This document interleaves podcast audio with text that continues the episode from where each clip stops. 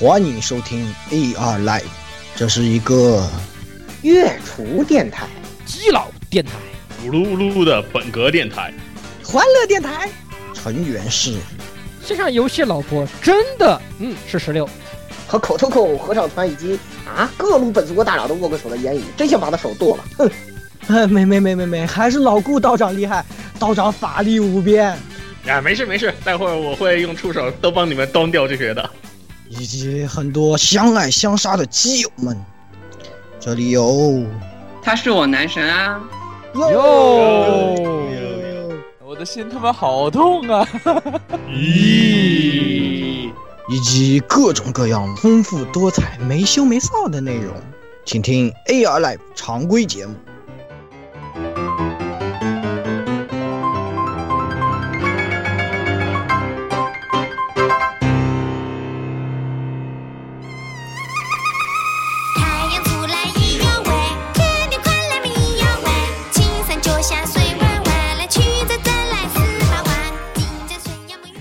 各位听众朋友们，大家好，欢迎收听 AR Live 第一百二十七期的节目。哎，我是好久不见的言语，哎，大家肯定担心我啊不知道我去干什么了，是吧？那我就告诉大家一下，我最近在干什么。是这样的，就是我一个飞机呢，哎，就到了这个十一期，然后呢就和大家失去了联系，这是很正常的。然后呢，在这之后呢，在大家都在忙于录节目的时候呢，我就去和什么啊，和日本人和老师一起去打了通宵的麻将啊，然后还有他们和他们日麻大战了三百个回合啊，然后什么和实验室的朋友们啊，这个日本日本的这个同志们聊了一下啊，你们都看什么小说啊？这些事情啊，忙于这些这些事情呢，一直没有来参加节目。所以说今天呢，也突然想起来啊，不行不行，还是要回来和大家介绍一下，报一下平安，对吧？所以呢，啊，这一期我又回来了，欧萨卡 boy，欧萨卡 boy，萨卡 boy，嗯欧萨卡 boy，你所以说所以说所以说你跟人家打麻将是打魔法麻将还是打科学麻将呢？我很科学的，好吧？就也就四万九千点收尾，很很科学，对吧？呃，很科学这个，很科学，很科学。嗯普通的一表三很正常的这种啊，都是在正常的范围之内。嗯，可以可以可以，这个这个还是这个还是很正常的。是是哎，不过呢，在这边有一个不好的地方是我不能随便看新番了，所以新番节目呢就没有来参加。然后，但是呢，我发现我还是可以看这个国内的动画的，所以最近就一直在沉迷《一人之下》，新的这个确实非常好看。这部漫画呢，ED 神斗，很好神斗，看而且这一次特别这个要一定要给大家说一下，就是因为这次的 ED 呢是一个神曲，是用四川话写了一个歌，非常欢乐。然后呢，演唱者呢是我们的老朋友这个谭谭啊，这个谭姐青谭，现在也要尊称一声大佬。下次再请来的时候，对吧？啊，已经不是当年的那个青谭了，不是你们随便能请得动的了，对吧？啊，也是推荐大家去看一看这一部动画呢，可以说是在我看过的所有国漫之中质量最高的一部了。然后也这一次第二季的动画也没有让我们失望，而且这个 ED 呢也确实确实很有意思，一定推荐一下。好的，那么下一个啊，下一个来鸭子，嗯，啊，大家好，我是，哎，社爆 FA 机型火神渡鸦，就是最近 在 FA。这这 F A 机实在太好玩了，就只能这么评价。军军中国语本当上手上手军军中国语本单上手，上手上手，啊，谢谢茄子，谢谢茄子。谢谢茄子。你走你走，下一个下一个，你走你走，下下一个下一个。好，大家好，这 呃这里是终于差不多快要从现从地狱中呃复活过来的石油夜宵夜啊听说你也被发配去守灯塔了。啊是的没错啊对，你就成为了灯塔守望者，就天天拿个拿一把猎龙大弓坐在坐坐坐在那个发射塔顶端，然后看着然后用一副睥睨众生的表情看着下面的这个风景，然后看一看又有哪个愚蠢的不死人又要路过这边了，又要路过这里了，然后然后他刚刚露出个头，就听到远处呼啸而来的一声“轰”，嗯，有带。有带，哎，然后然后后来又去什么去给朋友帮当伴郎啊，然后前两天组啊公司又要组织活动啊，然后各种各样的事情，然后还要跟呃，反正就是各种公司里面新任务事情啊，对，就是还要跟就天天跟人领导扯这扯那的，对吧？哎呦，呃，前两天这个对对对才出去玩，还有领导还过来拍我来陪我说，哎，小唐啊，这个下星期就下下星期这个下星期就要出差啊，这个你帮我订订订个机票吧。我说啊，这订机票关我鸟事啊，大大姐，你这个那你要不找人力行政订好不？我不是，我不我我没有啊，我不是，我没有，我不是没有这个功能。我没有这个功能，好吧？就突然就一眼把我这懵懵问的懵逼掉了。哎，天呐，我我不想说了，这个啊，这个有些时候现实啊，真的是比小说小说还要来的不讲道理，不没有什么道，没有什么道理，没有什么没有什么逻辑啊，就是莫名其妙就突然就莫名其妙就把你怼上去，莫名其妙就把你怼下来了，不懂不懂不懂，我没有是还好啊，咱们都回来了，是吧？这个还可以在电台电波中与大家相见啊，是还能在那电波活着就是最好的。对，还能在节目里面跟大家谈笑风生，对吧？然后下谈笑风生下一位呢是我们的徐小哥啊，来，嗯。哎，大家好，我是这个面无表情的看完了今年的暴雪嘉年华以后，然后再犹豫自己以后还要不要当一个那个立立派的爆白的雪哥，就是怎么说？我看完这次的暴雪嘉年华，尤其是看完那个山口？山八点零的宣传片以后。我我就想大喊一句：“爸爸，你怎么了？爸爸，你以前不是这样的呀，爸爸。”不是不是不是，爸爸爸爸快醒醒！爸爸疯狂的摇着爸暴雪爸爸的肩膀，快快醒醒啊！爸爸醒醒，快醒醒啊！我已经预想到明年雪哥就是那个对不起，我是警察，是吧？确实确实，这一次有点儿有点大跌眼镜吧，我觉得，感觉魔兽世界这个游戏是终归要玩啊。而且按照套路，按照套路来说，下一步不应该是巫妖王再怒吗？怎么突然就转回到第一个资料片了？对啊，而且要要不然不是，而且不应该，就算巫妖弄不巫妖王不弄了，不应该是什么虚空领主降临啊之类的大标题嘛？对吧？哎虚空大军，虚空大军是吧现在就要和你战个痛。现在，但结果呢？想想还是有一点好，就是啊、咱们可以去玩经典六十级服务器，不用享受这个世事纷争的烦恼。对，所所谓官方私服，对，这个事这个事情就变成什么呢？就变成什么抗抗战八年之后又要那个啥了，对吧？这个跟着上军团打了一打了一敲下去，然后打完会发现，嗯，我们没得打了怎么办呢？哎，来咱们试一试一下好不好？好，嗯，好你大爷！可以可以，咱们改天再来好好批判一下暴雪。对对今天就先按下不表，好吧？嗯那接下来呢，也是我们好久不见的女主播，来，女主播，你在说你自己吗？嗯 不对，是本台唯一男主播，好吧？哎，啊，男主播，男主播，男主播来，啊，大家好，我是阿 K。然后之前一直在忙着写教案什么的，然后嗯我的游戏也打不开了，最近都很消沉，就这样。哎没事，你至少这个电影还看了，今天你还算派得上一点用场，好吧？这个啊、那我们我们既然说到这里的话，很关键的就请出我们今天的嘉宾啊，也是哎我们的老朋友，来大佬出来和大打一个招呼。好的，大家好，我是 X 教授。电影上映了以后，我又回来了。嗯，嗯、大家据说上一期节目反响还不错，所以我就勉为其难再回来录一次。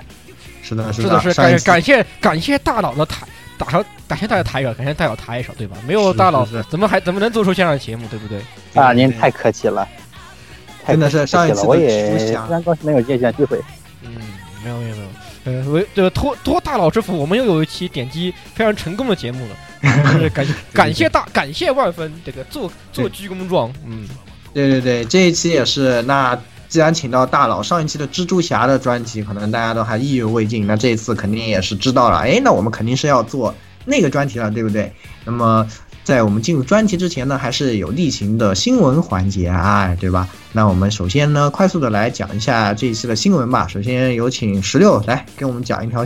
这个我们都很关心的新闻。对。那么这个新闻呢，首先就是啊，我们的下川社长啊，呃，突然爆出了一条重磅消息。啊，一一开始其实还不怎么重磅，对吧？就是一个冷饭中的冷饭，又翻了一翻锅，炒了一炒。而是什么呢？那就是传送之物的初代，呃，那个，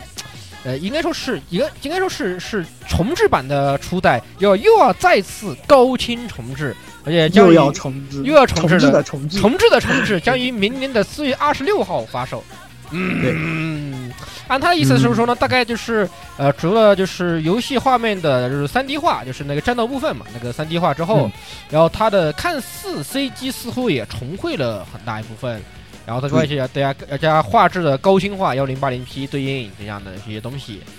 这个、怎么说呢？这个冷饭，你说我们高，你说我们开森还是不开森呢？那肯定是支持的，买是肯定买的啦，支持肯定是不能支持的啦。对呀，对啊，买是肯定要买的，这个是不支持的，对吧？这个这种冷饭事情，对于我们粉丝来说是非常愤怒的。然而呢，宣传市场最关键的是公布他说是冠以传统之物名字的新作有三到四部正在开发中，而其中有一个 代叫代号叫 UTZ，嗯，唉，说说不出话，好吧，说不出话。这个 UTZ 是这个你怎么想都是什么五塔巴雷的摩罗 zero 对吧？哎，就是我，就是我们在两人白黄灯的时候奶的太过了，肯定是就奶出了这么一一长串，就很慌。就很慌。然后呢，可以预想啊，可以预想，就是一个把这个两人白黄虚伪的假面这一套的系系统呢套到了原来的上面，然后再重新来一遍，对吧？然后呢，据说音乐上面这个叫什么 Kimi g a 面这些都有重新进行重编的这一些的录制过程，这个确实是。可能是唯一期待的一些点吧，但是呢，不管怎么说，这个游戏出，对吧？你敢出，我们就敢买。好，专题也是肯定会有。肯肯定会有的，不但是对我们最慌的是什啊，么呢？我怎么说着觉得比较特别别扭？对，但是但是还有比较慌的是呢，这个其中有一部是动作类游戏，这个就很慌哇，这个才是最慌的。这个就很慌了，好吧？这个就很慌。溜了溜了溜了溜了，打扰了打扰了打扰了打扰了。不好意思，我不行不好意思，我我们走错片场了。传送传送什么时候有有有有动作的节目了啊？不过但是但是你要回过来想想一想，阿库拉啊这个阿库瓦 Plus 它以前出过一个跟动作有关的游戏，那是什么呢？就是阿库拉 Plus 的一个大乱斗，你们还记得吗？那 我神之动作可以，你要那算动作，那也确实是动作游戏。万一就他要搞个什么传送传送格斗怎么办？呃，疯了疯了疯了，买买买，疯了不不说了不说了，不能再说了不能再不说了，不说了，然后再不说了买了，然后再买。了好，这个这个事情我们先放下，明年等这游戏出了，我们买了，专题做了，大家就知道是什么样子了，好吧？那接下来呢，我们是赶紧来讲一下第二条新闻，来有请雪哥。哎，这个新闻说说重吧，它那个其实也挺重磅的，但是说看到这个新闻之后的感觉呢，其实第一个并不是高兴，就是这个新闻是什么？就是上古 IP 啊，就是咱们国国产动画的上古 IP《我为歌狂》要出二。然后那个最一开始看到这个消息嘛，最心心中其实是非常震惊的，但是这个震惊不在于这个作品，是惊讶于啊啊尚美还活着吗？是啊，上面在旁边一个角落里面过分了，过分了，过分了。上面在旁边一个角落里面大喊一声：“喂，哎，卡特尼口系统很多克罗斯哪有？啊，但但是怎么怎么说，就是看完那个预热的那个概念 PV 以后啊，就是看里面那些绘制细节啊，还是得感叹一句：你大爷还是你大爷！是啊，这个我相信这个我为歌狂也是很多这个特别是沿海地区的朋友们的童年啊，可能在听的听众们的这个童年，所以说这一次我为歌狂的这个重置呢，也是非常可以说非常值得期待的这么一个内容，对吧？而且我觉得，就是如果他能用现在的绘制水平重现当时《我为歌狂》第一部里面的那个现场演出水准的话，那些什么偶像番啊，什么你们那个那个二 D live 可以可以可以歇了。对，可以歇，可以不，你你当心这个这个好偶像警察出警啊！这个很好，我们先溜了，我们溜了溜了现在你要知道，现在偶像警察很多的呀。溜了溜了溜了溜了这个，但是必须还是得说，这个你这个，我觉得这个出的是很好的，因为我为歌狂呢，可以算是中国非常老的一代新，就是当时的一种创新 IP 了，可以算是在那个年代能做出就是这样概念的一部动画，确实很不容易。今天呢，能够再次看到呢，我相信也有很多人会愿意去买账，所以我还是我个人也非常期待。那也希望他们能交出一个很好的答卷吧。那等到动画出了以后呢，我们再来继续来讲。那么好，那之后呢，我也是最后我再来给大家讲一条，呃，也是几个合作方的演唱会的消息那，大家相信也是非常呃期待。一个呢是我们的老朋友这个 Team Entertainment 啊的。给我们带来又是我们的老朋友，也是采访过和我们聊过的 g a l a n d e l i a 这个最近也非常火啊，也是演唱了这次的新番动画冬奥会的 OP 这个 I 口头版，对吧？然后还有我们的这个宇宙神作 FA 的这个 ED 啊，所以说最近也非常火。那么又会再次来中国，呃，同样呢也是带上了这个啊老朋友这个卡梅拉呀二幺七和米乌麦一起，肯定又会给大家带来现场版的《极乐净土》等等等等的这个经典的曲目，在。呃，深圳是十一月十一日，上海呢则是十二月二日，周六在万代南梦宫上海文化中心展开。那么各位也是可以在微博上去 check 一下他们的这个呃 poster，就可以看到啊、这个购票信息等等等等这些信息都能看到。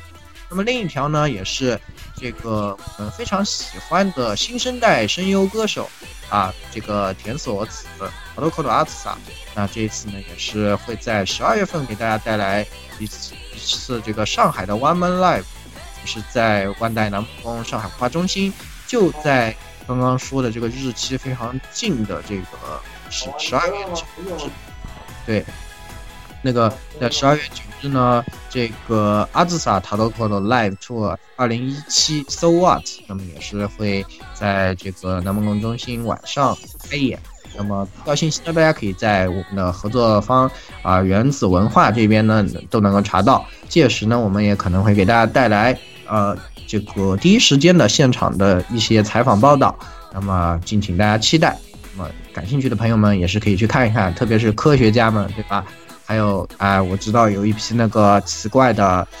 那种对吧？那个艾卡兹的这种粉丝们啊，那你们肯定是不会错过的啊。那么给大家带来的消息就是这些。那么今天的新闻环节呢，差不多也给大家讲到这里。那么接下来呢，我要进入今天的专题啦。今天专题会讲什么呢？相信大家在听到嘉宾的时候呢，就已经猜到了，也就是我们要给大家讲《雷神》，对吧？新上映的这个《雷神三》，我现在甚至都不知道在国内的译名是怎么样的。呃，就就就叫雷神三，呃，啊就叫诸神黄昏，雷神三诸神黄昏，诸神黄昏，因为这个古这个名字是。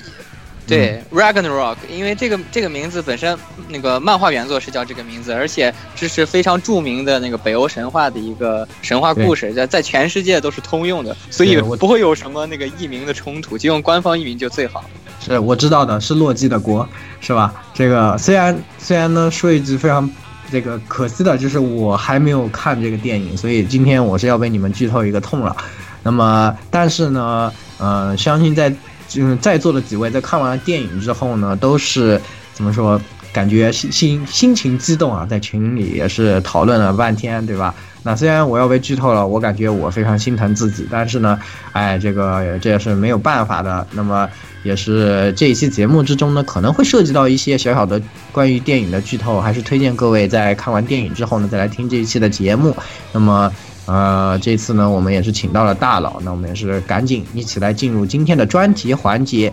那么在进入专题环节的，首先呢，也是自然要说到这一次的电影本身了。那你们在座的看了以后呢，也是来讲一讲吧，你们看完这个电影什么感觉？我也参考一下，是吧？我去看是应该怎么样的一个心情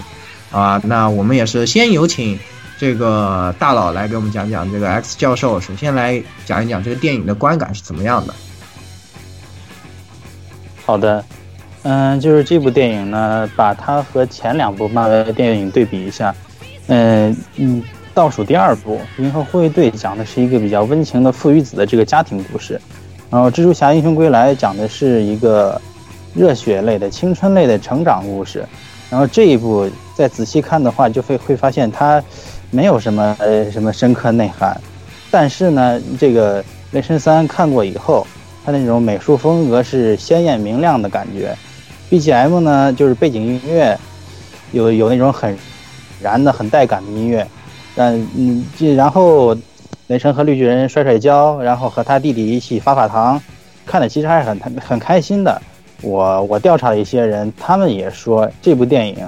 嗯，虽然虽然往里面在品尝品尝不出什么来了，但是看的是很开心的，有燃点也有泪点。呃，有燃点也有这个笑点，呃，是一部非常合格的，怎么说呢？娱乐电影片吧，嗯，娱乐电影是一部，对对对对对对对，对，爆米花值是非常高。但是娱乐这方面做的是很好的，嗯，我是我和我是其实其实我是那个才看的啊，才看的，就是因为这个前前段时间这个各种线上事务缠身，然后就想到我靠，今天要做节目了，然后一想这个完蛋了，这要做节目，我不是要被剧透一一脸？那算了算了，这赶赶快去看了算了，然后就冲过去冲过去把它看了。呃，感觉上来说，确实娱乐效果很非常棒。作为一个 这个受过这个所谓的腐女之友，呃，对对？腐女呃，对对，腐女之友啊，这个我也是非常开心啊、看到里面雷神和洛基的各种各样发糖的小互动啊，非常的高兴，非常的非常的有爱，嗯。而且雷神呢，他这次配乐就是他那个有有打起来那个配乐特别带感啊，就是也非常效果非常棒。其他其实没有什么感觉，就是看起来很爽，就是就是看起来很爽，也有些莫名其妙的冷笑话段子在里面。别的话就就其实它里面怎么说呢？就是如果我个人希望他要是再跟洛基再做再再多卖点糖，不是多好啊？我就我就需要开卖糖啊，兄弟！哎，再再给我卖点糖，我很高兴的啊，兄弟，你这个你可能有点问题啊。这个我们台的名声可能就是我，我觉得啊，是吧？没有什么问题。啊，我这个腐女之勇，对不对？嗯就爱看这样的东西是吧？我看的很爱看，嗯 非常开心的啊。当然，就是作为一个山口山玩家，这个就是毕竟这个啊，对吧？这个刚刚经虽然说七点零玩的不是很多，但好歹是接近过七点零的，然后还练了过练过战士，就看到里面。就是因为毕竟也这个山口山里面也有这个类似，都是有都有有北欧神话东西嘛，也有奥丁啊、海姆达尔啊、什么 Scourge 啊这些东西，然后就觉得都有各种奇怪的即视感在里面，然后就觉得这个串突然有种这个这个人物串场，然后穿过去穿过来，呃，看的就就有种奇怪的感觉，对吧？就想想看，咦，这个 Scourge 你这个你这个这个阿五仔当的不够彻底呀、兄弟啊，这个什么对吧？然后还还哦还有哦，原来海姆达尔是个黑人吗？喂，这个想了想，哦，好，确实是这个这个电影里面确实是黑人，怎么我又想到山口川里面那个那个奇怪的海姆达尔去了？这种非常奇怪的视感。这个这个其实用山口山的话说，就可以归结为，呃，武器战带呃带一贼小弟呃那个双刷勇气试炼，结果最后发现他其实是个增强萨。是对的，是的，就是这样的，就你突然就这个把武器一丢，然后浑身浑身冒电，点点通了增强萨的增强萨不对，呃增强萨混合了元素萨的天赋在里面，然后就变成了这样的一种感觉，嗯，很比我。现在有点搞不懂你们你们山口山玩家了。下一个，下一个，好，哎，好，呃，我这边的话，我是这次雷神三刷了两遍，前前后后，呃，给人看下来的，首先几个感觉就是，呃，因为我也是去网上了解了一下雷神这边的这个《诸神黄昏》，那么这次电影拍出来的以后，整体风格就比较欢快。而使用的配色，刚才大家吹的这个配色，就他就很喜欢用那种，呃，上世纪八九十年代这种老的那种电子乐的那种配配色，那种电电子乐封面的这种配色，然后整体音乐也是使用了很多这种老风格的这种配乐在里面，给你感觉有一种就是啊，纯当娱乐片或者是往一个比较欢快的节奏上面去带的这种呃一个节奏啊。呃，整体看下来到就真的是看个爽吧，只能说只只能说看个爽，并没并不会。大家如果说是想抱着嗯比较深色比比比较高的期待去看，可能会有点没那么满足吧，应该这么说啊。呃，想洗涤灵魂的可以换个地方。啊，对，啊，的确，对，从深度上来讲，确实没 没有什么太多可以去深究的东西。然后我来说一下，就是刚才几位都说到这个配乐啊，就如果关注一些电子乐的那个朋友，就大概知道，就现在流行的吧，基本上是 House、呃 Electric，还有那个 Trap 这这几种，就是最近比较流行那种，呃，就类似于前几年大火的那个 Fade，就是那个 Alan Walker 那种感觉的电子乐，是最近几年比较流行的。但雷神三用的呢？你说这个名字吧，大家可能都不会和现在看起来很很高大上的这个这个电子乐联系起来。其实它就是最早八九十年代最一开始火起来那个电子乐叫什么？叫 disco，就是电子舞曲的一个形式。哦，那个年代 disco 啊，对，这说嗯 disco 在在国内你就感觉哇好 low 啊，就是这种感觉，就是老年 disco，就中间挂一个大彩球，然后那个周周围好好多人在那里蹦来蹦去，然后外面有一个大大的这个惰性气体霓虹灯，然后写一个金拱门什么的。这个这个突然这个麦当劳叔叔说：“我不是我没有，我不是什么金拱门，再见。”这样的感觉。对，然后这个音乐啊，首先是它的这个这部电影的一个亮点。然后怎么说，雷神系列啊，之前的两部，嗯、就是在批评家的眼里啊，就是觉得雷神三有点忘本，因为那个漫威的各个英雄的这个个人电影啊，它的这种基调都是比较那个明确的。雷神之前两部都是那种魔幻神话剧，然后这一次，呃，第三部呢，突然就变得科幻了起来，而且这个。呃，主基调不像之前两部那么深沉。嗯，第一部、第二部其实那个都比较那个，呃，就是故事到最后其实进行的，呃都比较沉重的那个故事整个的发展而言，然后中间会有一些刻意煽情的部分啊什么的。嗯，但是鉴于雷神一二的那个评价都不是特别高，我觉我觉得那个漫威官方他自己也有一部分这方面的考量，然后把雷神三做了一次转型。因为大家知道这个，呃，这个《诸神黄昏》这个故事，即使是没有看过漫画的朋友，如果对这个北欧神话稍有了解啊，就应该知道这肯定不是个喜剧故事，就是他怎怎么也不可能日让你惊呃让你那个哈哈大笑出来了，它毕竟是一个末日的故事。但这次，对，它是一个惨惨剧，就是全但是全这全都死光光，就是这个简单的，就是死光光。对对，就是死，就是死光了，就是很简单，就三个字，死光了。嗯，但是这次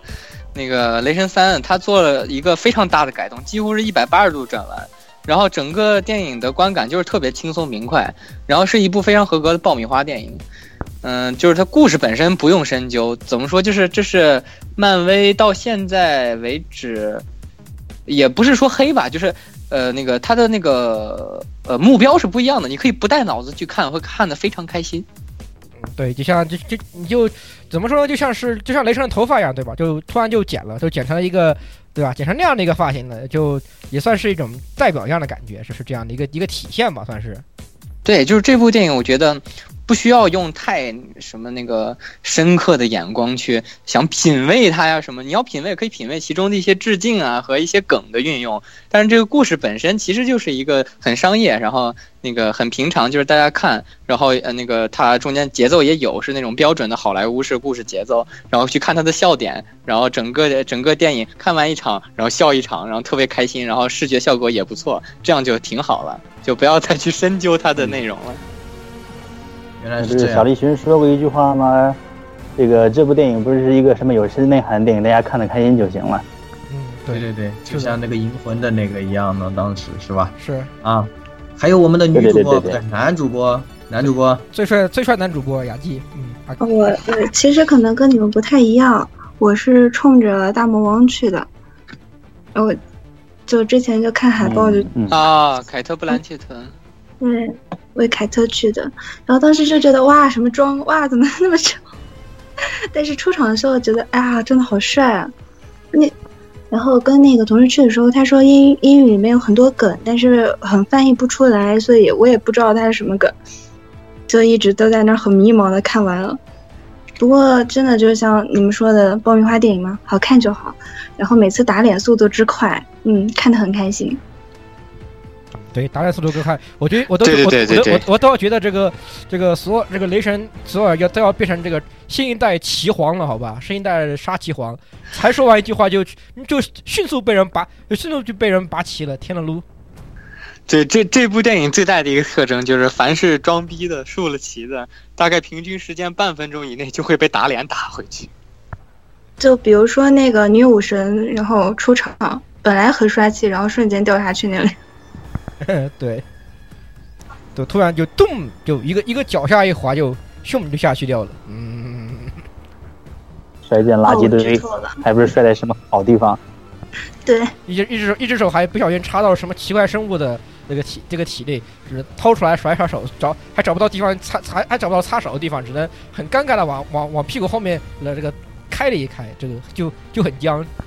好，那差不多关于电影的观感呢，大家都大致的讲了一下。那么接下来呢，我们也是也像之前做的专题一样呢，我们也是请 X 教授来给我们带来一些独家的这些解读。首先呢，啊、也不算这个，可能大家有细心看的也知道的部分了，但是呢，我们还是请 X 教授来我们总为我们总结一下这一次的《雷神三》之中的这些彩蛋，然后可能大家有看的时候也多少看到一些，但是可能有些你也没有注意到的，对吧？那也是来有请 S 教授。嗯，好的。呃，首先找彩蛋的话，当然是要找那个戴眼镜老头了，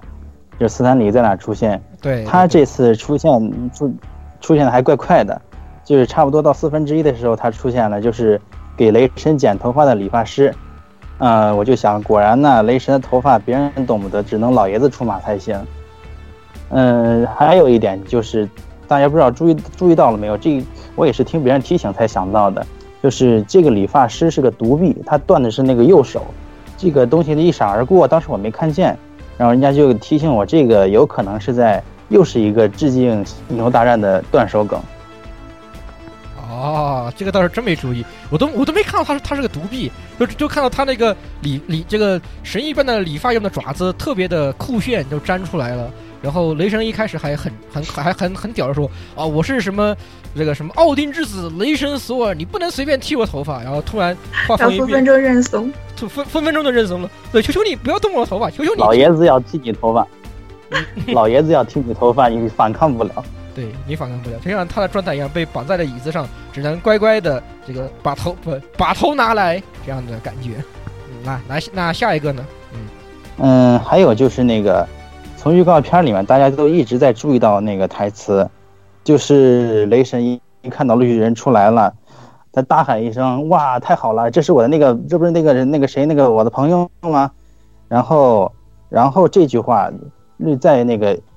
在一个原版漫画另一个原版漫画《浩克星球》里面也出来出来过。当时被抓进角斗场的是浩克本人，然后他看见的是银影侠出来了。他的原话是：“耶，这是银影侠，这是我的朋友。”就这句对对台词对其实也是一个致敬。对，就是那个大家可能那个听到这个银影侠一时半会儿有点想不起来啊，就提示大家一下，就是就是这个呃神奇四侠里面的那个反派，但是他后来是变成了好人的。啊，那个，嗯哦对对对，就是那个水银人，水银人那个东西啊，对银银色滑翔者。然后而且还有一个就是在浩克星球这个漫画里啊，被那个脖子上装上那个跟电击器一样，那个我我也不知道为什么两个超级英雄把它弄不下来的那个折磨人的那个装置的是浩克，并不是那个雷神。哦，还有这样的 梗在里面，原来，嗯，对这个竞技场这一部分的所有故事，其实就是套用了浩克星球的这个剧情，只不过把那个角色转换了一下。然后还有那个，呃，托尔在这个在休息室里吧，就是即将进竞技场之前的那个休息室里遇到那几个角色，也在这个漫画中出现过，也有一定的梗。然后让 X 教授跟大家介绍一下这几个人。好的，就是竞技场里面两个人，一个是石头人叫格鲁姆的，还有他身边跟了一个虫子叫米尔卡，这两个是浩克，浩克星球里面浩克落地了以后遇见的两个人，他们一起被抓进角斗场。对，然后在之后的大事件《浩克星球大战》里面，这个虫人啊，虫人被杀是引发整个大事件的一个关键契机，因为战友被当做那个威胁处理掉了，然后浩克开始发怒，然后挑战了整一整个世界。哦不过还算好，这个里面小小虫子没死是吧？最后还说他死了，然后这个突然就又又又又又活过来那种那样的。这两个角色呢，也是在那个大事件，呃，浩克世界大战里面出现的重要人物。然而，这个虫人米尔卡被杀，被当做就是被地球的英雄当做威胁处理掉，呃，也是这个引发浩克世界大战这个大事件的一个重要的诱因。不过看起来的话，在这个里面应该不会往浩克星球那边走了吧？反毕竟是电影宇宙，应该是不会跟走往那个方向走的，应该是是吧？就其实怎么说呢？因为那个电影宇宙是不太可能把英雄黑化的，就是现在看来的这个模式。嗯，因为这个在之前，呃，不论是《浩克星球大战》也好，还是那个《诸神黄昏》之后跟着大事件《围城》也好，其实雷神和绿巨人两个人都是黑化过的，都变成过反派嗯。在大事件《围城》里，就是，呃，原版漫画啊，那个就是《诸神黄昏》结束之后成为了符文王，但是那个没法再在那个阿斯加德继续下去的这个雷神，就带着那个他的子民来到地球上建了一座浮空城。然后就那个就是意思是把阿斯加德神族子民带来地球，让他们那个以地球为新的那个庇护之地，但是因为，但是因为什么？因为那个作为他已经接受了奥丁之力的作为神王的托尔太强了，所以他就那个一步一步的就走上这个独裁者的道路，然后就最后把整个地球都统治了，然后然后又让那个复联的其他人和他那个为敌啊，然后就发生了一系列的故事，就是等于在原作这这部电影所取材的两个原作漫画大事件之中，这两个英雄其实都是黑化了的。但是就目前的这个电影走向来看，不太可能会出现这种情节，所以估计大家不会看到就是这几位那个重要角色的死，然后引发了什么更大的争斗啊什么的。应该那个漫威官方也不会这么想，因为那个之后过不久就要就那个面对最强大的敌人灭霸了，所以应该是不可能在短时间内再让英雄们内讧一次了。嗯，就是这个最后最后这个提到电影最后说到那个在雷神要在那个什么无限之战里面回归，就是那个就是那一部是吧？复仇者联盟无限无限之战是吧？那个对对对，《复仇者联盟三》被定名为《无限战争》，然后现在已经有了几个制作特辑，然后到现在已经确认出场的，呃，就是制作特辑里面出现了蚁人，呃，出现了那个星爵，出现了这个蜘蛛侠，然后在之前偷跑的那个呃呃，就是偷跑的《复联三》的一个那个预告片，就是盗摄的一个预告片中嘛。就可以看到是那个呃银河护卫队的船捡到了在宇宙中流浪的雷神，然后到现在为止应该是确认出场的是是就是只有这四位，就是剩下的还不可知。但是大家应该那个清楚，就是他现在出现这些所有英雄，在复联三中，按照常理应该是都会出现。嗯，对，这个不能少嘛，对吧？这个少了你怎么打灭霸？那灭霸那么强，你你打不过，好吧？就是这样的感觉，我觉得。呃说一家人最重要是整整齐齐，就是一家一家人最重要的就是一起被灭霸按在地上揍。嗯、那下个还有什么？那接下来还有什么彩蛋呢？嗯，对，接下来的话，嗯呃，就是我这个人啊，我不是很熟悉，但是是我看了一个帖子，就是我给抛砖引玉一下吧，让大佬给大家讲一下，就是在那个呃整个电影里面最大的那个二五仔，就全片当了两回二五仔那个 Scourge。呃，他在山口山里面的形象我当然是很熟悉了，但是他在那个漫威的形象我其实并不是很懂，就是因为雷神系列的漫画我看的不是很多，但是我看到那个有网上有的帖子啊，有网友归纳，就说这个 Scourge 最后拿着那个一把毁天，一把灭地，好像是两把 M 四还是两把 M 十六来着，然后然后然后那个嗯，一一边开枪一边冲向海拉的军队，好像这个在漫画里是确有其事是吧？对对对，这个拿了两把枪的这个神族人形象是致敬了漫画当中的这个形象的，然后他也确确实实是被这种死灵军团给打死的。对，说到死灵军团，然后刚才那个亚季姐跟大家说这个冲着大魔王去，就不得不提到这次电影的这个大反派海拉了。可以说，这个嗯算是这部电影里最具魅力的角色，也算是漫威史上一大经典反派了。嗯，第一个女反派。对对对，算是第一个第一个那个很有魅力的女反派，她的那个霸气侧漏啊，不得不感叹一下，凯特大魔王确实很帅，就是一出来的那个气场就让大家感觉到，呃，确实有这个这个死亡女神这种女王的这种魅力。不过就是其中她有一个台词，就是让大家跪下。呃，我记得那个我看漫画的时候倒是没有看到这一点，但是我记得特清楚的是，在《复仇者联盟一》里面，洛基跟一群围观群众 让他们跪下。然后这个我觉得是不是有可能是在影射在真实的神话中海拉和洛基的关系呢？啊，真实的情况的话，大家可能会觉得有点接受不了，就是海拉是洛基的女儿，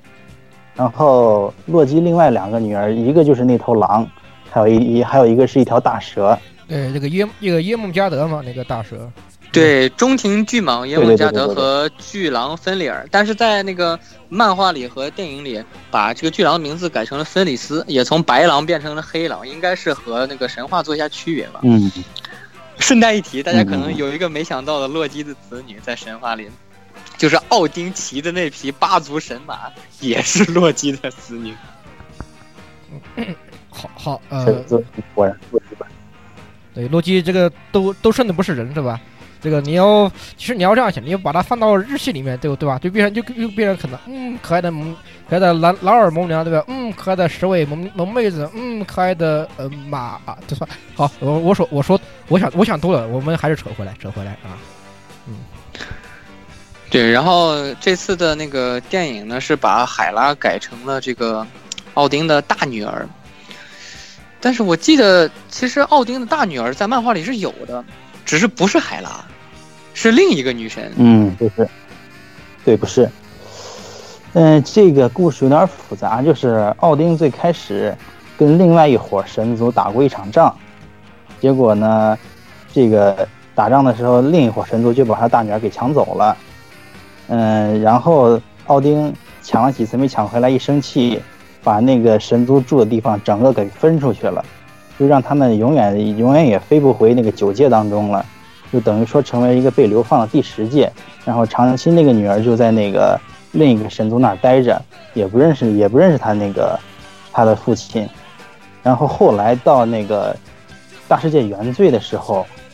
原原罪里面不是观察者被观察者被杀了以后。有很多秘密都流传出来了嘛，然后这这这这下那个索尔才知道自己还有个姐姐在外面，然后是这次应该是套用了这个女神的设定，然后给海拉做了这么一个身份。然后其实还有一点是，反正互相都不认，对对对，互相都不认这个。其实有一点吧，我我注意到就是预告片和这个正片的差呃差别，就是我记得在预告片里面。海拉捏碎雷神之锤的这个地点啊，是在城市里，看着像是一个小巷子里，可能是在个巷口。对，是在可能看着像是那种纽约贫民区的一个巷子里，但是到正片里面又又变成了挪威。嗯，在一片大草原上。说过就是逗你玩的。这个导演说的就是逗你玩的，他故意拍了个假预告预告片。对对对，其实包包括那个预告片里面那个。就是在彩虹桥上的战斗情景，呃，那个那个索尔跳下来的时候，其实是两只眼睛都完好的，但是那个在电影正片里面，其实他那个时候已经被那个海拉刺瞎一只眼了。嗯，不得不说，漫威的保密工作做的还是好的。对，关于这个眼睛，好像也是有很多的这个呃漫画中的这个梗在的。然后，请 X 教授给我们普及一下，这个眼睛又它这个瞎眼又代表了什么呢？嗯，要要说的就是，首先是独眼啊，独眼这个事情呢，如果仔仔细看的话，就发现那个索尔的爸爸，也就是奥丁，他是他是一个独眼。然后呢，呃，这个在神话当中有一个设定，在这个漫画当中也沿用了，就是奥丁当初很久很久以前建立阿斯加德的时候，他先把自己的一只眼睛弄瞎了，然后换来了无穷无尽的智慧才做到的。然后在诸神的黄昏里面呢，那个阿斯加德要毁灭了，然后索尔也想着，哎，我我把自己一只眼睛也弄瞎，我变得和我父亲一样强一样强，行不行？结果呢，人家说不够，你得把两两只眼睛都弄出来。那结果他就把自己两只眼睛都弄瞎了，换来了比他父亲更强的力量。对，就是这个在神话中是。奥丁刺瞎自己的一只眼，然后把自己挂在世界之树上，然后接受泉水对眼睛的那个呃，就是洗涤吧。然后经过了九天还是多长时间，那个反正挺长的一段时间，在那个树上自挂东南枝着，然后就获得了那个九界的所有一切知识和那个力量，然后发明了那个可能月球人很熟悉的卢恩符文。哦，对，这个原神话里面就是是这样说的。是这样的，然后这个卢恩符文就成了这个北欧神话体系的最重要的这个知识体系。然后那个也所也之所以这样，那个漫画中，那个雷神在获取奥丁之力，然后得到了无穷知识之后的这个称号就不再是雷神了，是符文王托尔。当然，这个扯的有点远了。这个符文完托尔之后，就是大事件围城了，就是那个他自己本身黑化的一个过程。咱们就不做那么多的延伸，还是返回到电影的这些梗里来吧。我之前在看帖子的时候，还看到就是说这个，呃，这部电影对曾经的一位漫画家，也是漫威很重要的一位漫画家，做了一些致敬。然后这位漫画家好像还和那个斯坦李有什么纠葛，然后这个具体的情况不是很清楚。然后也是请 X 教授给大家讲一下这里面的一些趣事吧。嗯，就是这个这个电影的美术风格是在致敬一个人物叫杰克科比，他其实他的那个贡献已经远远超出漫威的范围了，就是他对整个美漫界贡献都是非常大的。当初他跟斯坦李是什么恩怨呢？就是说，他当初一边给自己的这给自己在漫威这边画画，另一边又在 DC 那边投稿，结果这就不干了，然后斯坦李就带一拨人把他给开除了。嗯，然后后面很多很多故事，到现在这个这个科比还没有，漫威还没有正式给这个科比一个名分什么的，也没有道过歉什么的。嗯，这这个故事就比较大了。但是虽然他他那那会儿，嗯，怎么说呢？嗯，是在不嗯还不知道这个情况有多严重的时候犯了个错吧。但是其实他这个贡献是非常大的，是不可以磨灭的。嗯，往往深里说就太多了，所以。在这儿稍微提一下子吧，这是在致敬一个非常重要的人物。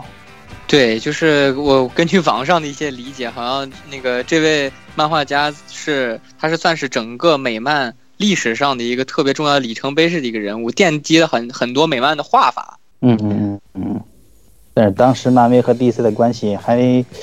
嗯，还不像现在互相这么宽容吧，所以就闹出来很多事儿。哦，是这样。对，然后说到这次电影致敬啊。其实还有一点，就是大家在那个在那个什么，在预告片里面听到的那个音乐，也是这个，呃，整个影片开场那个音乐，觉得非常带感，然后很有那个年代的风味。然后为什么觉得这么经典，而且觉得似曾相识呢？因为这并不是这次专门为电影创作的那个新的音乐，来自一个大名鼎鼎的乐团——齐柏林飞艇。哦，你 就是一开始，就是他跟那个火焰那个什么东西打的那一场那个 BGM 是不是那一段？对，就是出片头的那个时候的 BGM 啊。嗯，这首音乐，对，这首音乐是来自于齐柏林飞艇，就基本上是和那个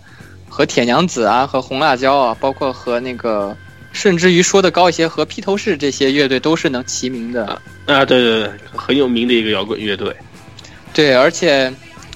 就是这次所有的音乐加起来的这个呃费用都比不上这首歌的版权费高。哇！其实就那个插一句不相干的，就是那个漫威和 DC 现在都很那个乐于去找这些特别经典但是很贵的这些摇滚乐队的那个音乐来作为这个印象曲。呃，从这个就不是漫威本身拍的，从那个金刚狼三。Logan 的那个呃，他那个印象 PV 里，他用的是 Johnny Cash 的歌，那个也是很老的歌。然后，然后那个奇异博士整篇都用了非常多的那个平克·弗洛伊德。啊，当然，平克·弗洛伊德跟这些乐队比，可能还是算小众一些，也相对便宜一点。然后那个雷神三用了齐柏林飞艇，然后呃，最近很多人都在期待的这个 DC 那边的呃正义联盟。用的是披头士的，就是所以就是现在可能这两边，好像突然都在赶一个这种时髦，就是复复古流吧，就突然都在那个疯狂的去买这些以前的这种大牌乐队的这个歌作为这个电影的印象的主题曲，啊，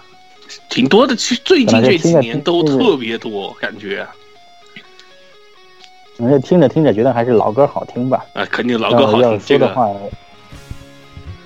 而且，而且感觉上他们用这些曲子的话，跟那个电影的契合度也是非常高的这种感觉。对，我觉得这个从一个侧面角度上，也是在这个警醒现在的这些音乐人们，注意了啊！你们现在做的东西还没有老一辈做的好。哎，对，的确，是有点这种意思。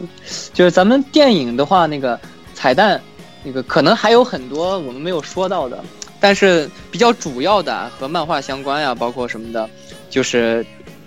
基本上就说到这里。然后接下来咱们先请这个 X 教授给大家展望一下，从电影中的种种迹象来说，之后这个电影它的一些那个呃，就是因为它电影片尾最后也说到了嘛，雷神将会在那个复呃复仇者联盟无限战争中回归。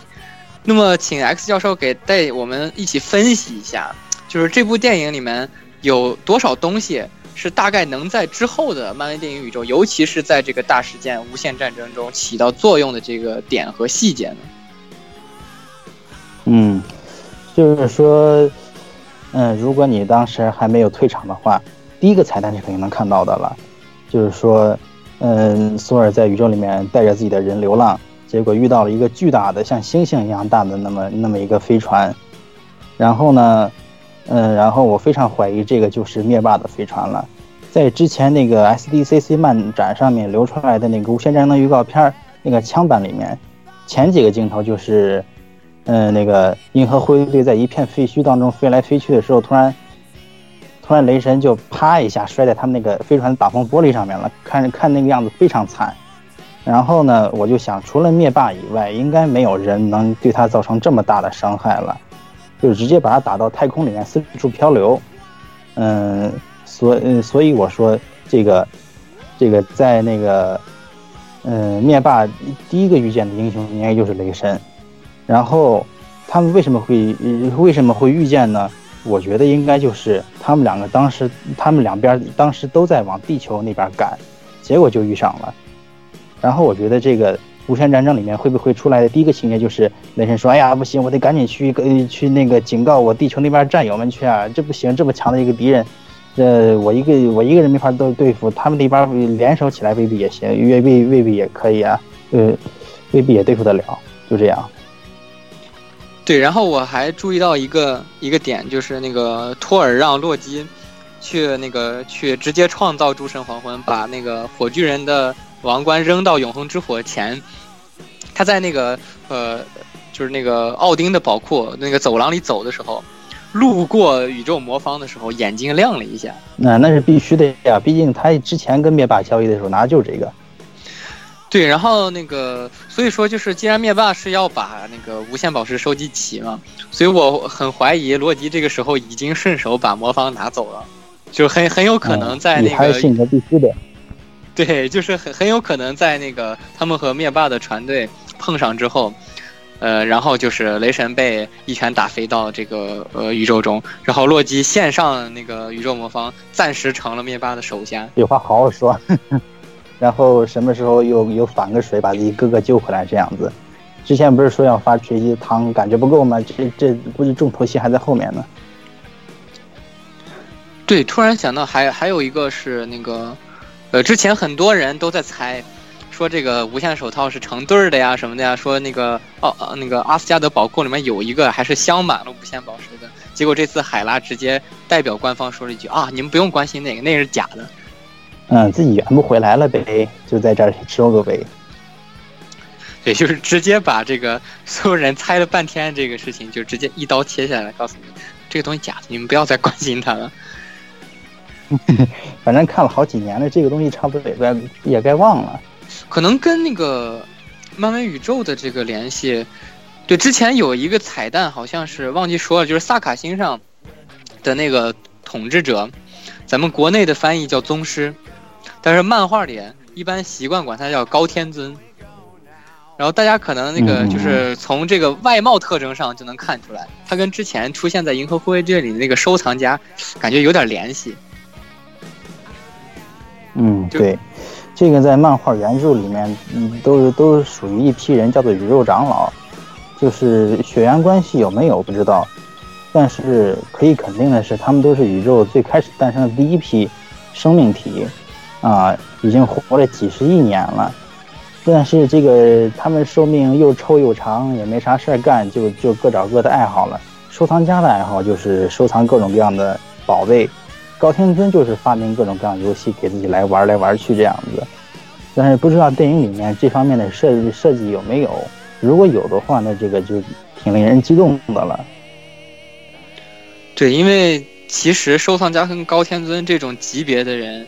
呃，按理来说是比电影目前出现的所有人的这个层次都要高，而且他们的那个眼光范围是在全宇宙的，所以在漫画里面那些神展开也很难期望。虽然大家都很希望就是这种大大规模的这种故事可能会发生，但是在电影里面，我觉得不太可能会把漫画中那种特别玄乎的整个宇宙的那种层面的故事拿来说。嗯，打来打去连个地球毁。电影的话，咱们暂且就说到这里。然后那个，因为本身这部电影的话，呃，梗还是有很多的，但是和那个电影宇宙相关的呢，基本上咱们都涉及到了。然后这次节目的最重要的重头戏啊，是请那个 X 教授给大家介绍一下，给大家普及一下，就是雷神这个人物的那个他的起源也好，他的特点也好，他那个受人喜爱之处也好。因为之前的那个好像有过一个调查，就是大家对那个复联之中这些英雄的了解程度跟喜爱程度，当然是以钢铁侠和这个呃美国队长为首了。但之后这样排下来，感觉好像本来作为一个战斗力担当的这个雷神，反而的存在感并不是那么强。当然也某种程度上是因为那个不论在复联一还是复联二里，他的那个存在感都不是特别强，尤其是复联二里。那个明明看着特别强的这个最强必杀电你全家，结果只是用来给幻视充电了，一次 A O E 都没放出来，然后就导致可能在国内大家对这个复联之中的这些英雄的喜爱，可能那个雷神要稍微欠缺一点。但是在这次电影之后，相信雷神也是吸引到了不少的新粉丝。然后大家要想，呃。要想去仔细的去了解这个人我们，当然是去看漫画了。但是今天请，既然我们有幸请到 X 教授了，X 教授也自己也说了，他是一个雷神迷，然后就请这个专业雷神迷来给大家去详细的去说一下雷神这个人物为什么可爱，为什么值得喜欢。嗯，我想一下，就是这个人物，嗯、他跟电影里面，嗯，他跟电影电影的改动其实非常大的。最大的一个改动就是在漫画里面，他是一个真正的神，在电影里面就是一个高科技外星外星人而已。嗯、真正的神最最主要的一个表现就是他能听见别人的祈祷。嗯、就是假如你信仰他的话，你你向他祈祈祷，他能听得见的，那他就会挥着自己的神神锤呼风唤雨的过来帮助你。他是这样的一个人物形象，就首先给人第一印象就是一个形象非常高大，而且非常强大的一个形象。这是第一，嗯，这是这是第一眼你看到他就会喜欢上上他这一点。对，我记得在雷神的第一部电影里面，其实是有稍微提到了这件事的，就是最一开始交代那个阿斯加德的背景的时候，说过在很久很久以前，中庭的人们呼唤着那个呃托尔的名字，然后托尔来此为他们带来胜利。嗯，但是在二和三里面好像就没有这回事了。嗯，在二和三里面就逐渐变成一种，嗯，阿斯加德人呃也不像个神了，就就是属于高科技外星人那样的形象，这一点还是有点可惜的。对，然后好像在这个原本的漫画里面，雷神好像是附体在一个地球人身上的，并不是像那个呃呃那个电影里面是被直接贬被贬下凡到地球上来的吧？嗯，确实是。然后这这这这个地方，不是这这次电影里面雷神下凡的时候，把自己的锤子变成了一个伞嘛？这个形象其实也是致敬了他的那种凡人体的这个形象。他他这个漫画里面的凡人体形象也是一个拿着个伞的一个一个形象，叫我什么名字我给忘了。哦，对，那个雨伞和和这个呃奇异博士互装了一波逼，然后本来是他呃奇异博士让让他这个一直非常非常尴尬，变来变去的，很蛋疼。然后然后然后后来说那个奇异博士，那我把你的呃别忘了拿走你的伞，然后就听到楼上一片玻璃砸碎的声音。嗯，嗯，奇异博士的家被他给拆了。那，其实说到这个漫画中的雷神的话，其实这次雷神的这个外形的这个形象，好像也是有致敬和考究的，是吧？嗯，如果要说的话，一除了这个凡人体的形象，应该就是短发的形象了。呃，现在的雷神也是短发，之前他是长发，现在他是短发。嗯，现在而且也是失去了自己的锤子。嗯，过得其实也算是相对来说他整个人生里面比较潦倒一段时间吧。对，熟悉漫画的朋友们可能会知道，现在漫威的正牌雷神是女雷神，是之前托尔的女朋友简·福斯特。然后就是想请这个 X 教授给大家普及一下，就是这个雷神，他除了在电影里面我们看到这些召唤雷电啊、然后那个飞行啊，还有这个基本上是属于刀枪不入的这种情况之外，他还有什么其他的在漫画里面特有的超能力呢？哎，对，这个除了刚才我那那个什么第一印象被他吸引住以后，然后就被他这个强大实力给吸引住了。嗯，雷神呼风唤雨嘛，但是他那个召唤来的雷电和这个风暴是可以在漫画当中是可以覆盖整个地球的。然后和某一个宇宙级人物、宇宙级怪物对战的时候，他直接把一千个世界的大风给召唤来了，把那个家伙肚子撕个大洞。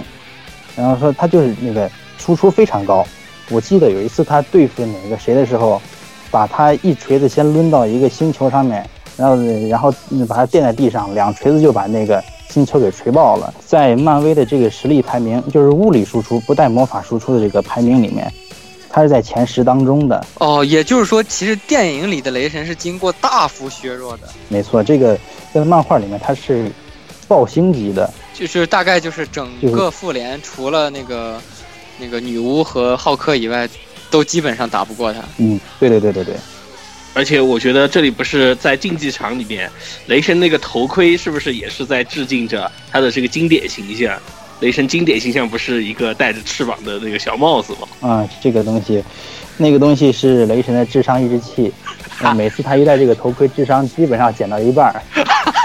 还有这还还有这这个梗在哎，这么一说好像很有道理。他每次犯蠢的时候，好像都是戴着那个头盔的。就是大家那个目前为止，就是那个基本上漫画里面，虽然我看的雷神的漫画确实很少，但是就是大事件最近雷神的戏份很多嘛，所以那个基本上可以感觉到，在雷神短发而且那个没穿那些那个神的盔甲之类的那些东西的时候，智商特别高，很稳重的一个人。然后之前在闯祸的时候，好像都是全副武装、穿戴整齐的样子。嗯，然后跟人打一架，头盔掉了，盔甲掉了，什么这也掉了，那也掉了，才清醒过来，基本上是这样子的。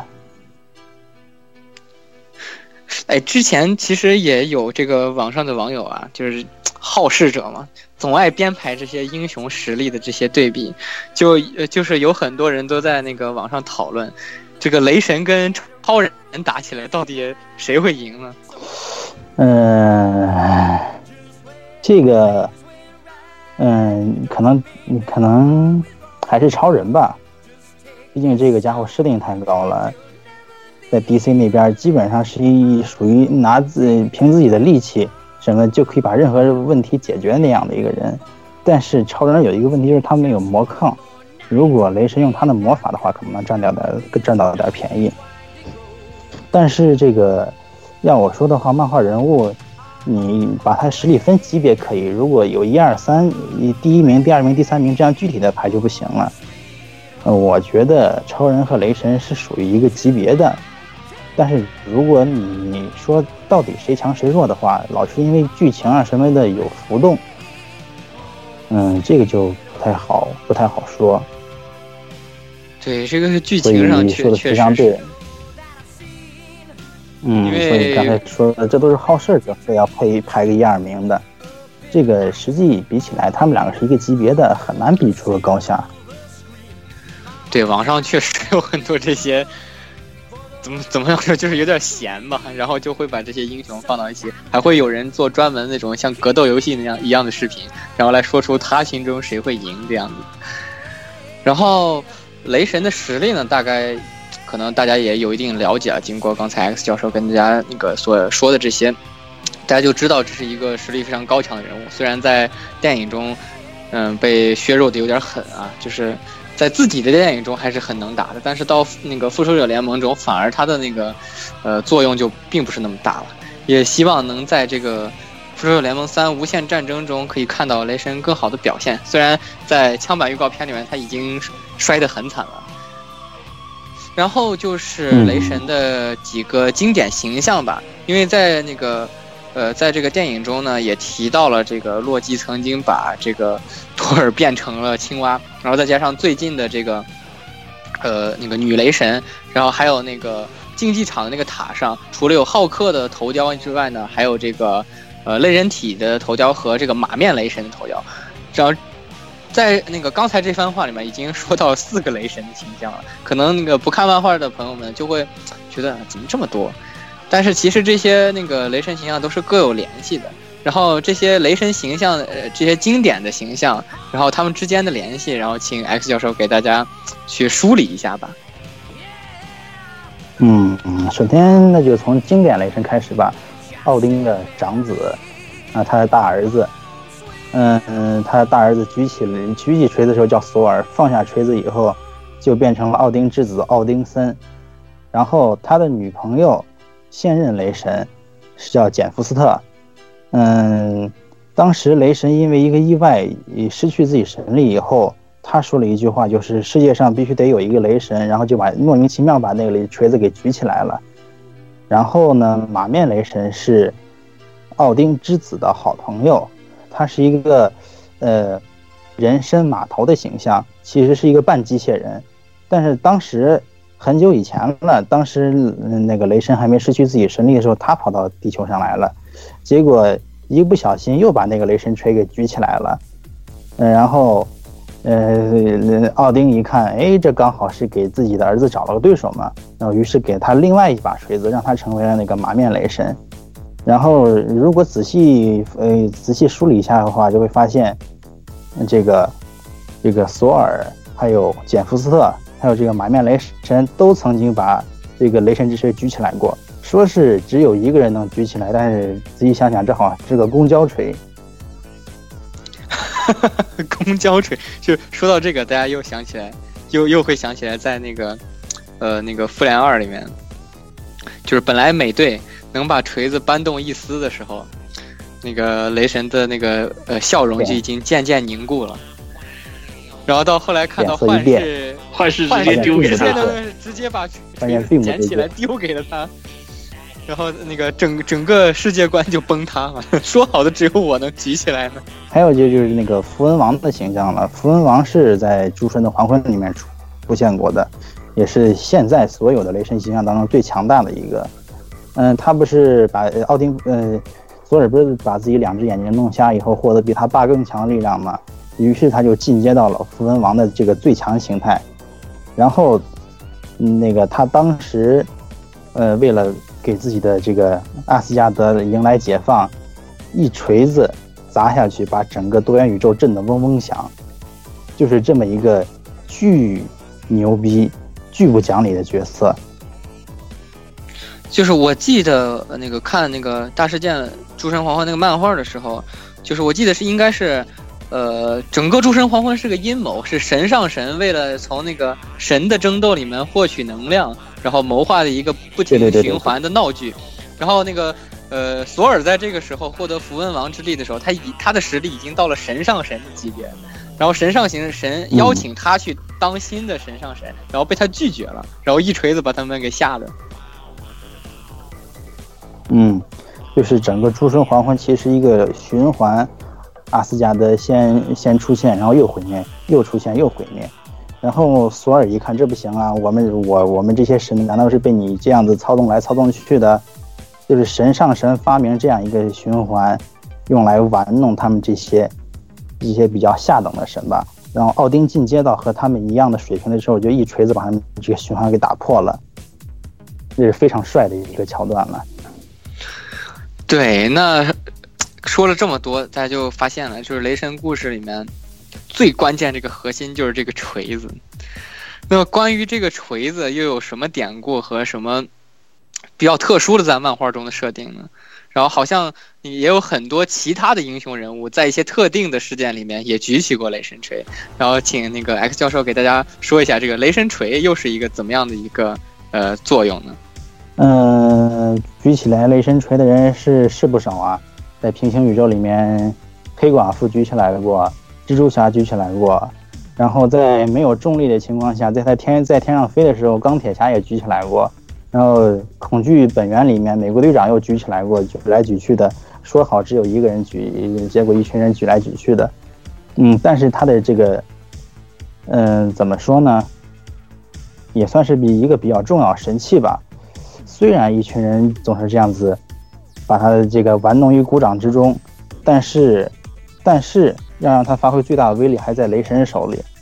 而且雷神说过一句非常经典的话，就是如何做好一个雷神呢？找到最凶狠的那个敌人，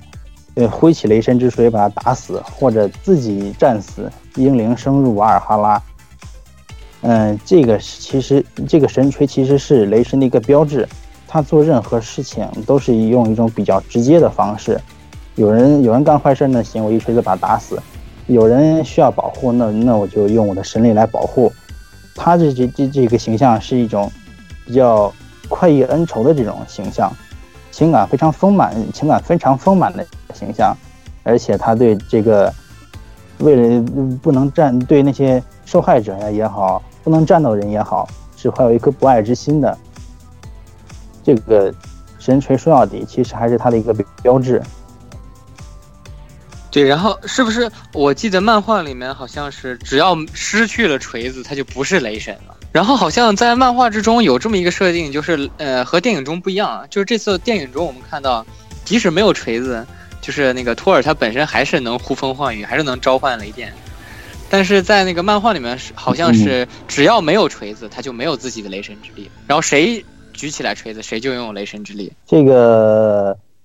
这个最近有一有一本漫画叫做《漫威传承》嘛，他他表现了这个年轻雷神还没有用这个雷神锤的时候那个形象，拿着一个斧子，骑着一个山羊，召唤出来了召唤他是可以召唤雷电的，但是在雷神之锤召召唤出来雷电下面比起来的话，他那个就是那个什么小火花，小火花的形象。就是说，如果没有雷神之锤的话，他大概八九成的力量是没有了。哦，所以就是雷神之锤还是算就是雷神本人的实力的非常重要的一部分，有有与没有的这个战斗力差距是特别大的。嗯，但是在。电影电影里不是直接就被捏碎了？那哦，好像电影里那个海拉也说他可以举起来，他用的时候说那个还没有他呢。哦，对，有这一回事，这是电影里面一个设定了。如果电影里面是属于他进阶了，进阶到另另一个阶段，就是不用锤子也可以召唤雷电了。就是奥丁在那个什么幻象当中跟他说：“你你他妈是锤子神吗？你没没个锤子就就不行了。”然后他他一下子觉醒过来了。说到这个，在那个这几天微博上还有一个挺挺著名的梗，然后然后然后跟那个问钢铁侠没了盔甲你是什么？我是百万富翁。然后问问那个呃绿巨人没没了那个没了变异你是什么？我有七个博士学位。然后那个问托尔没了锤子你是什么？托尔沉默了。好像小蜘蛛的那个电影里是不是也有这个梗？就没了那身衣服，然后什么什么的。对，我但是我觉得那个蜘蛛侠那里面，因为他跟钢铁侠的互动比较多嘛，我觉得反而有一点像是在那个呃钢铁侠三里面的那个，就是那个因为那个托尼斯塔克之前一直在被问你那个你你你你用什么词来形容自己，然后他用了一堆，就是没有到这个钢铁侠上，然后在钢三里面，然后他才承认他才终于确定了。就是不管有没有盔甲，钢铁侠就是托尼斯塔克。这个这个我倒觉得是有可能是在致敬这个。呃，这个扯话题扯远了，就是我们还是回到雷神身上。就是刚才经过 X 教授给大家的这些讲解啦，然后雷神这个人的魅力啊，他的实力也好呀，然后包括他的一些经典形象，大家相信对这个英雄有了一定的这个呃了解。呃，但是还是希望大家能够，如果喜欢这个英雄人物呢，还是去，不论是在网上也好啊，还是去购买一些我们现在就是国内有很多的，已经引进了非常多的这个正版的漫威漫画了。呃，复仇者联盟系列也好啊，雷神个人的这个刊物也有一些。然后可能《诸神黄昏》这本漫画，如果趁着这个电影的热度的话，相信不管是视图啊也好，果壳网啊这些这些那个出版方，应该也会考虑到这个电影的热度，很有可能我们很快就能见到这本那个中呃就是中文版的这个正版刊物的面世了。然后这个漫画呢，本身也是那个故事很深刻，呃，当然肯定比电影的剧本要深刻，然后也是一个那个绘画很精美，很有这个神话感。然后在就说到这里啊，就是目前出现的很呃那个所有的电影人物我们梳理一遍，大家可能发现了，我们好像没提到女武神。就是，但是那个原因是什么呢？就是这个女武神这个形象，它跟漫画里面差距还是稍微有点大的。然后那个它这个起源故事跟这个出场模式也跟漫画里完全不一样，所以大家嗯、基本上可以认定为这是一个全新的角色，就那个很难再从他身上去找一些梗了。啊、但是那个这个角色啊，虽然这个本身作用目前来看不是特别强，但他身上还是有一些彩蛋在的。首先一开始他出场的时候，那个是被称作这个拾荒战士一四二号，然后这个一四二呢，是这个女武神瓦尔基里这个角色首次登场，是在那个呃那个无敌浩克第一百四十二期上登场的，是是一个关于漫画的一个致敬。然后呃，但是本身这个黑人演员是政治正确嘛，这个就没有必要再说太多。这个肯定跟漫画的原设是不一样的，原设原设的女武神也是金发碧眼的。然后再提及一下那个一些月球听众，这个女武神的真名就是在漫画中出场的这个女武神，当然不知道电影中会不会沿用这个设定。这个这位女武神的真名叫布伦希尔德，原来是最有名的，原本是一个翻译。对最最有名的那个女武神，应该算是这个。对，就是呃那个啊在漫画里面就是她，呃但是这这个其实算是题外话，因为这个角色应该感觉在之后的漫威宇宙中并不会有太大的作用，所以只是稍微提及一下。咱们把这个呃话题转回到主题上来，然后到这也是大概节目到现在为止，应该已经是把这个不管是电影也好啊，这个英雄人物雷神本身的这个魅力也好，都给大家有了一个大致上的体现，有了一个那个详述了，也呃特别感谢这个 X 教授今天给大家普及这些非常就是咱们如果不看漫画，或者是对雷神这个人本人物的个人刊啊，没有什么过多的那个涉涉足和这个了解的话，是很难获得这些知识的。也非常感谢 X 教授。然后最后呢，就请 X 教授给大家总结一下吧，就是那个雷神这个人物，他在电影里面的魅力和在那个漫画里面的魅力，然后呃各是有哪几方面，然后他在之后的这个呃剧情发展中又有对这个英雄人物有什么样的期望呢？嗯，电影的话，嗯，雷神一二跟其他的英雄人物比，好像有点儿，有点怎么说呢，比较暗淡。嗯，钢铁侠的话，钢铁侠这个人物形象是非常丰满的。嗯，美国队长，他和美国队长之间关系，把这个美国队长这个人物也拉得比较高了。但雷神好像他长期游离在这个地球的环境之外，所以这个人物形象有点单薄。但是现在呢，呃，现在这个我觉得是漫威在他身上确定一个风格，也是很多其他的漫漫威电影里面，也比较呃比比一直沿用这个风格，就是幽默的风格了。嗯、像这个这部电影里面段子很多，嗯、像银河护卫队、蜘蛛侠他们的段子也很多。我觉得他在未来那个电影宇宙里面应该会形成为一个嘴炮的，也也是有点嘴炮的形象了。很期待他他在后来回归地球以后和其他英雄的互动。对这个 X 教授说的特别好，就是感觉这个人物形象和前两部做了一个特别大的调整，把他这个性格从有一点点逗逼的一个那个离地球人离得很远这个形象，呃，给拉成一个和地球人离得很近的大逗逼。然后大概本期节目就是到这里，差不多也就是这样了。然后，嗯，因为那个讲的再过于深的话呢，有可能会导致一些那个听众啊，就是之前的很多漫威节目，就一些听众会在私下里表示，说是有一些点啊聊的就是有点过于游离在电影之外了，可能或者是和这个大部分只看电影的这个爱好者的这个认知啊有一些偏差，就是所以会导致有时候听的那个不明所以、云里雾里。所以我们这期节目也就是大概，呃，大概进行到这么样一个程度，然后希望啊能够让大家喜欢上雷神这个英雄，然后能够去自发的去对他进行一些更深入的了解，然后进而呢对这个整个漫威宇宙啊，整个漫威的这个世界体系和他的这个呃一些经典漫画有更深厚的兴趣。嗯，好的。是，那么感谢，还是再再再感谢那个大佬 X 教授给我们大家本期节目啊。那么下次的话，所以说，嗯，其实可能不会很久的就就会跟大家见面了。下再下次，对，下次应该不会很久。放下有什么你的铲子。下次应该是黑豹，之后有什么？对对对下次应该是黑豹。对对对，对，既然这个黑豹的这个 完整版预告已经放出来了嘛，所以这个坑挖就挖了，无限宝石产，好吧，无限限宝石产无，限宝石产还行，不不是可以怕不怕不是用无限宝，怕怕不是用直接拿无限手套从从这个挖挖一坨土就就就是就是坑了是吧？是可以的。这个，那我们也是期待着下一次 X 教授再来我们台做客。那么本期的节目也差不多给大家带来到这里了。那啊，本期节目呢也差不多给大家带来到这里了。那各位听众朋友们，咱们在下期节目之中再见吧，拜拜。拜拜。哎，拜拜拜拜。好的，再见。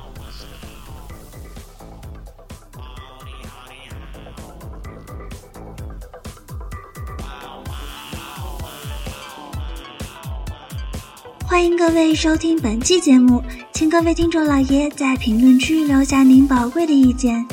大家可以通过荔枝 FM、蜻蜓 FM、网易云音乐、Podcast、新浪微博、SF 轻小说频道搜索并关注 AR Live。